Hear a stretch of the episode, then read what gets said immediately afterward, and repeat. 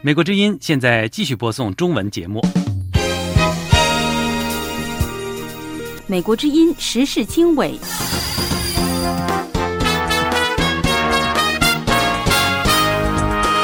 各位听众朋友，大家好，欢迎收听美国之音的时事经纬节目，我是志远，从美国首都华盛顿向您播报。瓦格纳首领普里戈金据信坠机身亡，观察人士暗指普京下手。呃，这个普京对他啊，非要置他于死地不可啊，这是必然的。所以呢，我觉得一点不奇怪啊、呃。我反正奇怪的是，如果那个普里戈金能够安然的度过自己的晚年。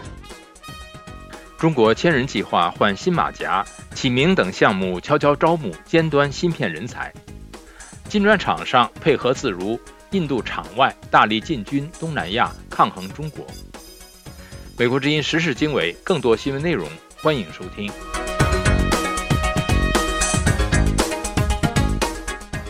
美国之音时事经纬节目开始，首先由宇宙播报一组国际新闻。宇宙。好的，志远。首先呢，我们来看普里戈金坠机身亡的重重迷雾。俄罗斯调查人员星期四八月二十四号在据信是瓦格纳雇佣军首领普里戈金坠机失事现场进行拖网式搜索。而普京在星期四打破沉默，对普里戈金的家人表示哀悼。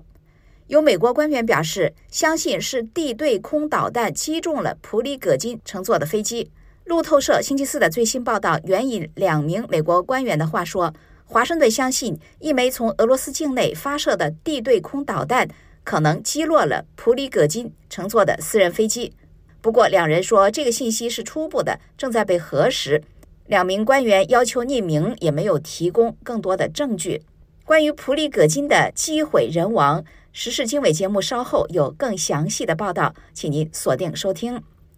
接下来，关于金砖五国集团，这个组织星期四八月二十四号宣布，伊朗、沙特、埃及、阿联酋、阿根廷和埃塞俄比亚六个国家将从二零二四年开始加入这个经济集团。这个举动引发外界对北京加强其在波斯湾政治影响的关注。该集团目前代表大约 百分之四十 的全球人口及全球 G D P 的四分之一。不过，随着六国的加入，其中包括全球最大产油国中的三个，这些比例将有所提升。接下来我们关注美国共和党总统参选人首轮辩论会。有志成为美国总统的八位共和党人星期三八月二十三号晚上在威斯康星州共同登台，参加党内为确定总统选举候选人而举行的首轮辩论会。在这场通过电视实况直播的历时两个小时的首轮辩论会上，各参选人就一位主持人所称的不在房间里的大象，也就是没有到场的参选人前总统特朗普进行了激烈的交锋。特朗普因为认定自己已经远远领先于各位对手，因此决定不参加这次辩论。来自美国密尔沃基的共和党选民皮肯布洛克接受了美国之音的采访，他告诉美国之音记者 I think everyone's worried about China because they are taking over our country with TikTok and um, artificial intelligence and他说，我觉得大家都对中国感到担忧，因为中国正在通过 TikTok 和人工智能占领我们的国家，大家也担心中国攻占台湾。接下来，关于中国千人计划的改头换面，在中国停止实施被美国视为对美国利益及技术优势构成威胁的千人计划两年之后，北京又悄悄地以新的名称及模式重启了这个项目，用来招募尖端芯片人才，以期推动中国在高科技领域的进步。路透社星期四八月二十四号在采访三个知情消息人士，并且审视从二零一九年到二零二三年的五百多份政府文件之后，首次详细报道这一芯片人才的招募项目。这其中包括提供许多特权津贴，比方说购房津贴和三百万到五百万美元的签约奖金等。二零一八年前的十年里，中国通过政府资助的千人计划招聘国外培养的精英科学家。这个项目近年受到美国的关注和调查，一些科学家被指盗取美国的技术和知识产权，或者在领取美国政府研究资助的情况之下没有申报，也为中国服务。接下来我们来看台湾的高科技领域。为了因应全球生成式、人工智能等新兴科技引发的产业革命和创新，台湾行政院星期四八月二十四号在公布的二零二四年度预算中，将编列的整体科技预算提高到新台币一千五百六十九亿元，大约相当于 四十九点四亿美元。与前一年相比，科技预算增加了二百四十二亿元，增幅高达 百分之十八。台湾行政院政务委员兼国科会主委吴正中指出，台湾必须掌握这一发展态势。台湾的半导体行业独步全球，举世闻名的台积电不仅仅是全球半导体芯片行业的龙头老大，而且被誉为台湾的护国神山。最后，在加拿大，加拿大外国代理人登记法案从提出到现在已经一年多了，预计很快就会在议会投票通过，成为法律。这个法案的正式名称是《外国影响力透明注册法》，针对代表外国委托人在加拿大从事影响活动的个人和实体，强制执行严格的披露要求。如果代表外国委托人的个人或者实体未进行登记，他们可能会面临重大的行政或者刑事处罚。这个法案在加拿大华人中引起了巨大的争议。支持者宣布正式发起议会签名请愿，促请加拿大政府尽快通过该法案。反对者则呼吁加拿大政府重新考虑其拟议中的外国影响透明度登记法。志远，谢谢宇舟。了解更多新闻内容，请登录 V O A Chinese 点 com。 接下来带您关注：瓦格纳首领普里戈金据信坠机身亡，观察人士暗指普京下手。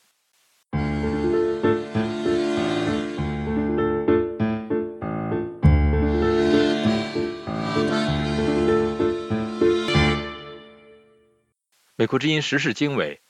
俄罗斯当局证实，雇佣军瓦格纳集团的首领普里戈金乘坐的飞机于周三八月二十三号晚间在莫斯科北部坠毁，机上十人全部罹难。普里戈金曾是俄罗斯总统普京的亲信，两个月前他发动了一场半途结束的兵变，他坠机身亡的消息立刻引来了大量猜想。外界普遍认为普京最可能是幕后黑手。而对于研究中国问题的专家以及中国国内的网民而言，普里戈金死亡的方式让他们想起坠机于蒙古的前中国二号领导人林彪。下面是陆洋分享美国之音记者的综合报道。好的，志远。普里戈金两个月前发动一场针对俄罗斯军队高层的兵变，虽然在白俄罗斯总统卢卡申科的斡旋下中途收手，但是这个举动却让俄罗斯总统普京颜面扫地，必须做出行动巩固他的权威。普里戈金不满俄罗斯军队领导层在侵略乌克兰的战争中作战不利，又未能提供给瓦格纳足够的后勤，因此发动兵谏，试图推翻国防部长绍伊古和总参谋长格拉西莫夫。瓦格纳的 Telegram 频道灰色地带宣布了普里戈金的死讯，以英雄和爱国者赞扬他，并称他死于俄罗斯的叛徒之手。路透社报道，克里姆林宫或俄罗斯国防部没有就普里戈金的遭遇发表正式评论。普里戈金的身亡并非意料之外，普京不止一次用暗杀的方式铲除他的政治对手，外界普遍认为普里戈金的死也与他有关。白宫国家安全委员会发言人沃森针对这一消息回复美国之音说，如果被证实，没有人会吃惊。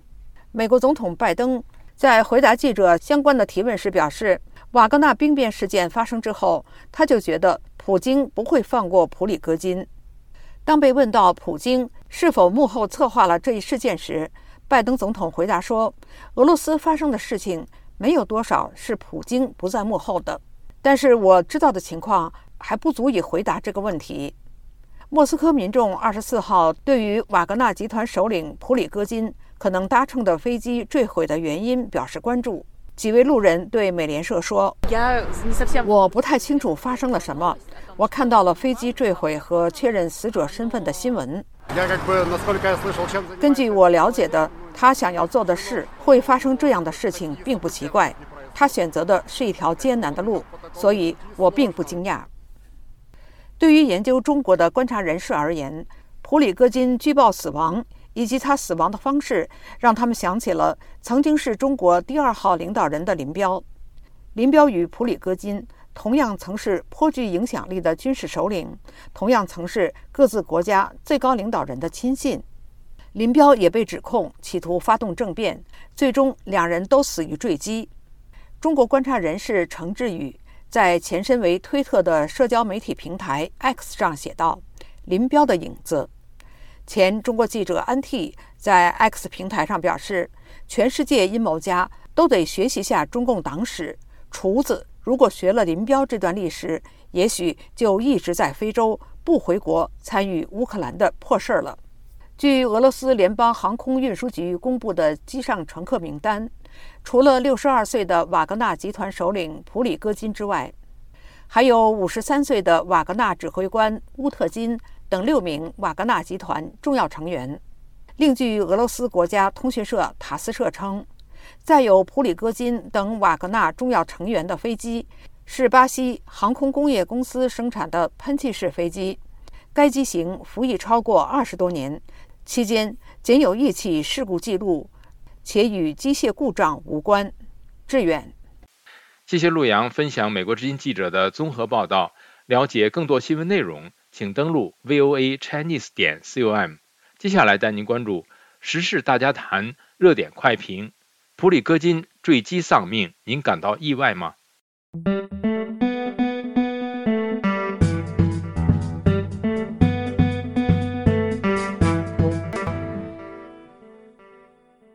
美国之音时事经纬，俄罗斯雇佣军瓦格纳集团首领普里戈金乘坐的飞机，星期三晚间在莫斯科附近坠毁，机上十人都是瓦格纳骨干，据报全数罹难。普里戈金两个月前发动一场针对俄罗斯军队高层的兵变，虽然在白俄罗斯总统卢卡申科斡旋下中途收手，但却让俄罗斯总统普京颜面扫地。在俄罗斯发动军事政变半途而废，普里戈金还能指望全身而退吗？美国三一学院经济系荣休教授文冠中说：“我觉得那个从苏俄的历史来看啊，他那个几百年里面就充满着血腥的那种宫廷阴谋，因为它是一个帝制，所以呢，他把那个政治游戏呢是完全变成一个阴谋，呃，那么是这种暗杀。嗯，我到呃俄国去过，那个所有的旅行每一站都是都是在讲这个什么人又被伤亡，怎么暗杀了，所以呢，我觉得一点不奇怪。”啊，我反而奇怪的是，如果那个普里戈金能够安然地度过自己的晚年，这我一点不奇怪。香港荣休全国政协委员、金融专家刘梦雄认为，因为凡是那个呃独裁者里头啊，都是有一个共同的规律，就是对他的呃部署，就是有一个所谓呃忠诚不绝对，就等于是绝对不忠诚，有这样的一个要求的。所以你看斯大林当年怎么样对待流亡到墨西哥的布洛斯基啊、嗯、或者当年那个毛泽东在九幺三事件的时候如何对付那个林彪啊、嗯、他们都是一旦这个觉得你对他不忠心，一得罪就得罪到底、嗯、所以呢就是说那个普里戈金里头他的这个这次的这个呃瓦格纳整个高层啊一窝端呢、啊那是不奇怪的，呃，尤其是因为在那个六月兵变的时候来讲呢的前天，普里戈金在他的视频里头就拆穿了俄罗斯所谓特别军事行动啊，对乌克兰说保卫乌东的俄罗斯人啊，什么去纳粹化啊，普里戈金说这些全都是假的，只是发动这场战争是为了满足少数人的愚蠢、权力哦狂妄而已，这样。就把那个俄罗斯趁着乌克兰的接手部啊也扒了出来，所以呢，呃，这个普京对他啊、呃、非要置他于死地不可啊，这是必然的。呃，谢谢。以上是美国三一学院经济系荣休教授文冠中和香港荣休全国政协委员、金融专家刘梦熊参与时事大家谈节目讨论。美国之音时事大家谈节目围绕重大事件、热点问题、区域冲突以及中国内政外交的重要方面，邀请专家和听众、观众进行现场对话和讨论，利用这个平台自由交换看法，探索事实。了解更多新闻内容，请登录 V O A Chinese 点 com。 接下来带您关注：金砖场上配合自如，印度场外大力进军东南亚抗衡中国。八九年的夏天之前，茉莉花是个三十五岁的妈妈，是名地方院校的高校教师。我是完全对政治没有兴趣的，我觉得改革开放以后一切都很好了，只要自己努力了。一通电话改变了他的小确幸生活。好，然后我放下电话，就碰见两个我的学生，一个姓周，一个姓黄，他们也在打电话，他们给北京打电话，他们北京打电话说，他们说他们要到北京去自焚，要用我们的生命去殉民主事业，就吓死了。我当时吓坏了啊！那结结巴巴的说，那不能去，你们父母怎么办？那呃，他们根本就不听，他们就走了。为了学生的安危，茉莉花一同登上了北上的火车，也将他推向了一趟待发的命运列车。欢迎收听美国之音出品的播客节目《岳阳电话》，我是武阳。美国之音时事经纬，在刚刚结束的金砖会议上，印度总理莫迪表示完全支持中俄推动的组织扩容行动。不过与此同时，印度与中国在边境对峙上并无妥协，而且美国有智库称，印度正在加强与东南亚的战略联系，以平衡、对冲或彻底对抗中国力量。以下是宇宙连线美国之音在台北特约记者林伯宏。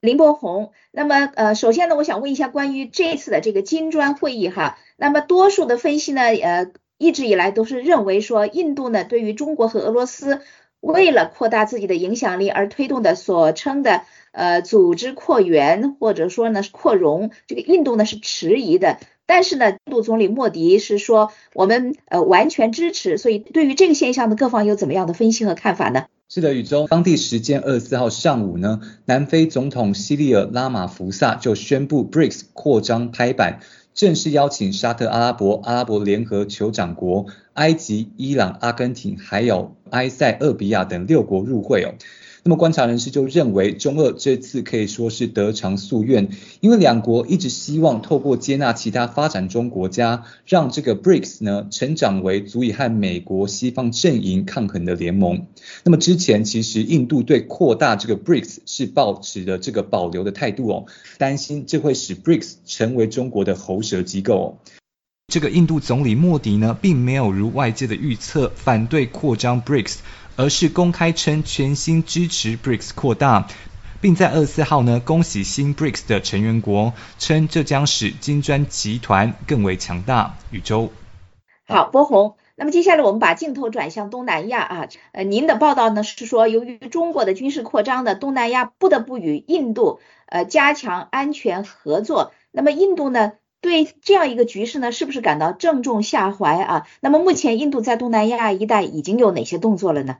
对，宇宙，那么其实呢，印度和中国的竞争关系可以说是越来越激烈哦。现在最新的消息显示，其实印度和中国的对峙还在东南亚发酵哦。那么举例来说，印度六月底和菲律宾就发布声明，罕见的以未点名的方式来要求中国遵守二零一六年就南中国海争议的这个国际仲裁结果。另外，这个印度和菲律宾也在今年二月时宣布敲定这个布拉莫斯的导弹交易。那么印度还在今年六月宣布将向越南海军赠送一艘印度国产的护卫舰，以协助加强这个越南在海上的防卫能力，而且同样会出售布拉莫斯飞弹给越南。那么对此呢，印度退役海军准将、非营利组织印度海事基金会副总裁辛克就说，随着北京呢屡次展现出不愿遵守国际海洋秩序的立场，让这个印度和许多的东盟国家被迫选择将强化防卫合作视为第一要务。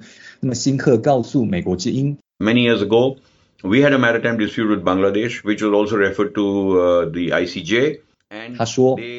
很多年前，印度与孟加拉发生了海事纠纷，国际仲裁法庭做出了对孟加拉有利的裁决，印度就立即遵守了他们的决定。所以印度认为中国也应该做出类似决定，因为各国需遵守基于国际规则的秩序非常重要。宇宙。嗯，啊，柏宏，那在印度眼中呢，这个东南亚这一带未来的理想状况是一个什么样子呢？是的，那么印度海事与战略研究学者巴特表示，在中国的一带一路倡议呢被外界批评，导致部分国家深陷这个财务危机的同时呢，印度就看到了与东盟合作的新的契机哦，试图主打公平以及透明的经济倡议。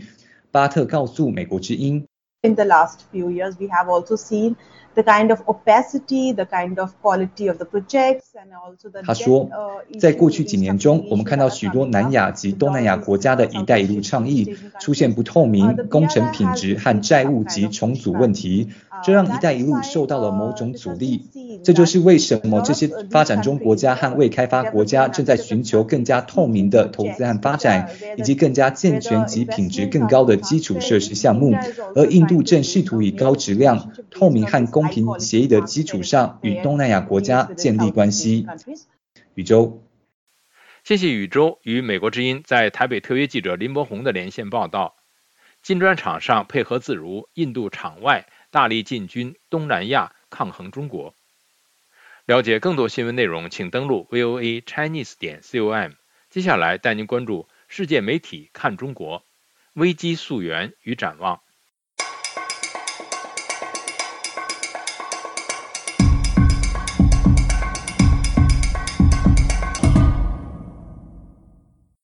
美国之音时事经纬，中国眼下持续发展的经济危机仍是这几天世界媒体中国报道的主题，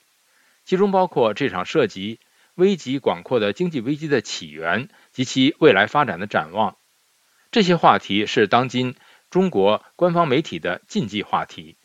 以下是陆洋分享美国之音记者金哲的世界媒体看中国，危机溯源与展望。好的，志远，在过去几个星期里，中国经济的坏消息不断传出，中国出现明显的对经济发展非常有害的通货紧缩，年轻人失业率不断超过 百分之二十 之后，中国官方停止发布这种数据。先前占据中国国内生产总值大头的房地产业，由于销售不佳，出现资金断裂的危机。房地产业的危机引发一连串其他的危机，包括地方政府财政危机。许多分析家认为，当前危机的一个最重要的原因是中国共产党当局先前为了展示其领导的英明和中国特色社会主义制度优越性，而推行了三年的新冠疫情清零政策。八月十七号，英国《电讯报》发表一篇分析文章，对这一近因做出了言简意赅的解说。《电讯报》引用观察家的看法，认为中国多年来房地产通过大量举债不可持续的快速发展，形成巨大的风险。中国各级政府明知其不可持续，但政府财政依赖房地产业，从而促成这一不可持续的产业持续扩大，风险不断加大，并由此形成有中国特色的定时炸弹经济。比利时报道财经新闻的法文报纸《回声报》八月十八号发表一篇分析报道，标题是中国经济的长新冠疫情。该报道也将眼下的中国经济危机的近因归咎于严酷的疫情清零政策。在众多评论家认为中国经济形势越来越糟，从恒大到碧桂园等中国房地产业大开发商资金断裂，有可能给中国造成崩溃性的金融危机之际，长期研究中国问题的意大利学者、有中国特色的《意大利简史》的作者西氏，在意大利一家网站上发表文章，认为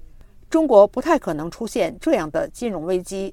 西氏就此提出的理由是，中国的货币是不可自由兑换的，因此导致其证券交易崩溃的突然资本外逃是不可能的。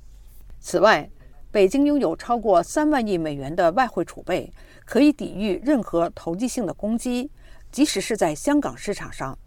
尽管中国可能不会出现崩溃性的金融危机，但西施认为，目前人们还看不出中国将如何走出眼下的经济困境。他对美国之音说：“但是呢，就是看不出来怎么能解决这些大的体制性的经济体制性的。第一，呃，很多企业家只是没有安全感。第二个，房地产的。”怎么说的失败、呃、我个人觉得就是应该有一个大的变化，需要一个大的变化、呃、但是呢中国政府愿意不愿意其中一个大的变化，这个也也也 我, 我也不清楚。所以但是呢我觉得不可能有一个巨大的巨大的崩溃。西施表示，原先推动中国经济增长的主要发动机房地产业哑火，恐怕已经再难火起来，因为中国盖的房子太多了，找不到买家。中国当局通过其他途径重新激活经济的努力正在进行中，在未来三到九个月内，我们将可以确切地知道中国经济是否会回到正轨，以及在多大程度上回到正轨。志远。谢谢陆洋分享美国之音记者金哲的世界媒体看中国危机溯源与展望。了解更多新闻内容，请登录 V O A Chinese 点 com。 接下来带您关注中国洪水灾民的困境，政府合理赔偿还是一夜返贫？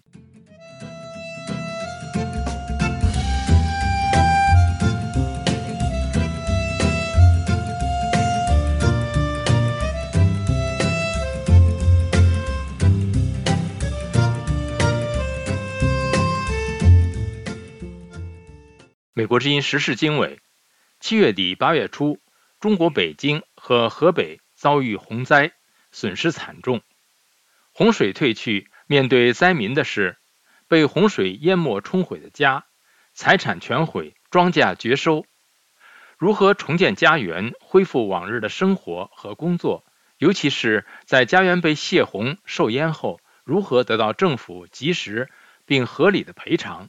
使灾民切身利益的当务之急。澳大利亚蒙纳士大学商学院教授史鹤龄说，灾情发生以后的话，它的在整个华北地区包括东北地区的整个生产的能力肯定会受到很大的影响。按照一般的呃规律呢，国家财政必然要进行补贴，但是无论是中央的财政还是省一级的财政也好，都没有钱来进行资助。所以呢，这个损失的话，很可能会持续很长的一段时间。及时救助以后的话，也会加重现在的整个财政的困境啊。因为在中国北方的几个省市，可能除了北京以外，就是让已经有了非常大的亏空。这样情况下，老百姓的就没有消费能力了，就更靠那个出口。但是出口现在又遇到问题，所以会使得整个中国的经济下降一个层面。而且它不是近一两年能够解决的事，很可能会延续很长一段时间。位于台北的政大国关中心研究员宋国成说，灾变啊，它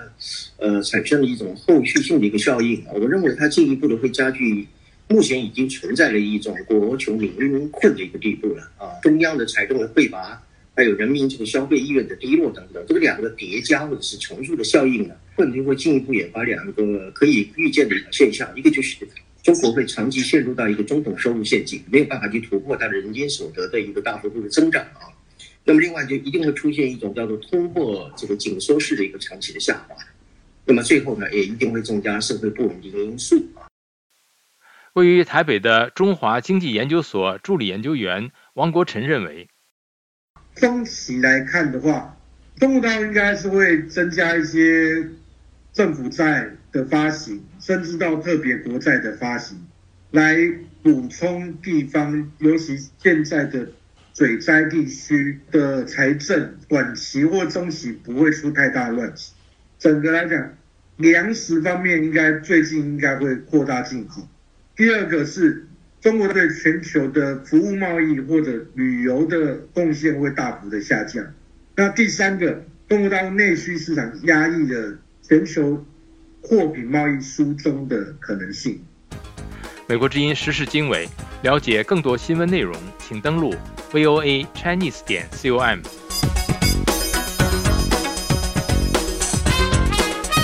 各位听众朋友，今天的时事经纬节目就播送到这里，感谢您的收听。这次节目的编辑是宇宙，导播是陆阳，我是志远，我们下次节目再会。